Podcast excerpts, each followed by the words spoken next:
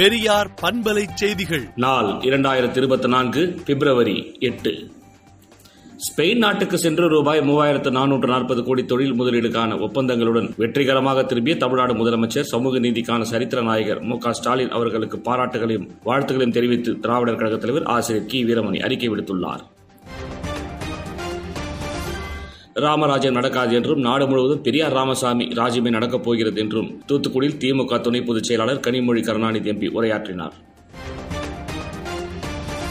கர்நாடகாவுக்கு உரிய நிதி ஒதுக்காதது ஏன் என டெல்லியில் முதலமைச்சர் சித்தராமையா தலைமையில் போராட்டம் நடைபெற்றது.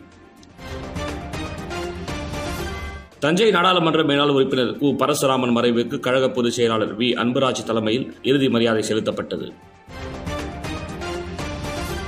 மக்களவைத் தேர்தல் மூலம் ஜனநாயக படுகொலை செய்யும் ஒன்றிய அரசை வீழ்த்திடுவோம் என கழக தொண்டர்களுக்கு முதலமைச்சர் மு ஸ்டாலின் கடிதம் எழுதியுள்ளார்.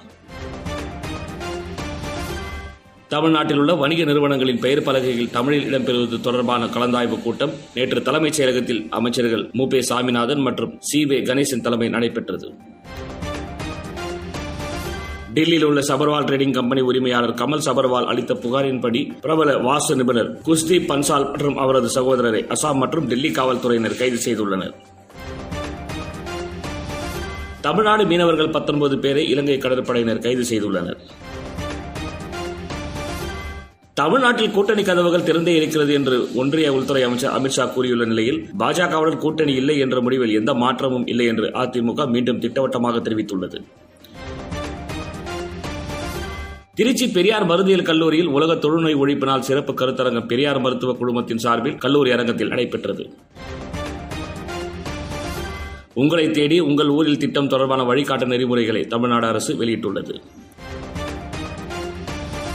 புற்றுநோயை சுலபமாக கண்டறிய அமெரிக்காவின் கொலம்பியா பல்கலைக்கழக விஞ்ஞானிகள் பாக்டீரியாவை பயன்படுத்தும் புதுமுறையை கண்டறிந்துள்ளனர்.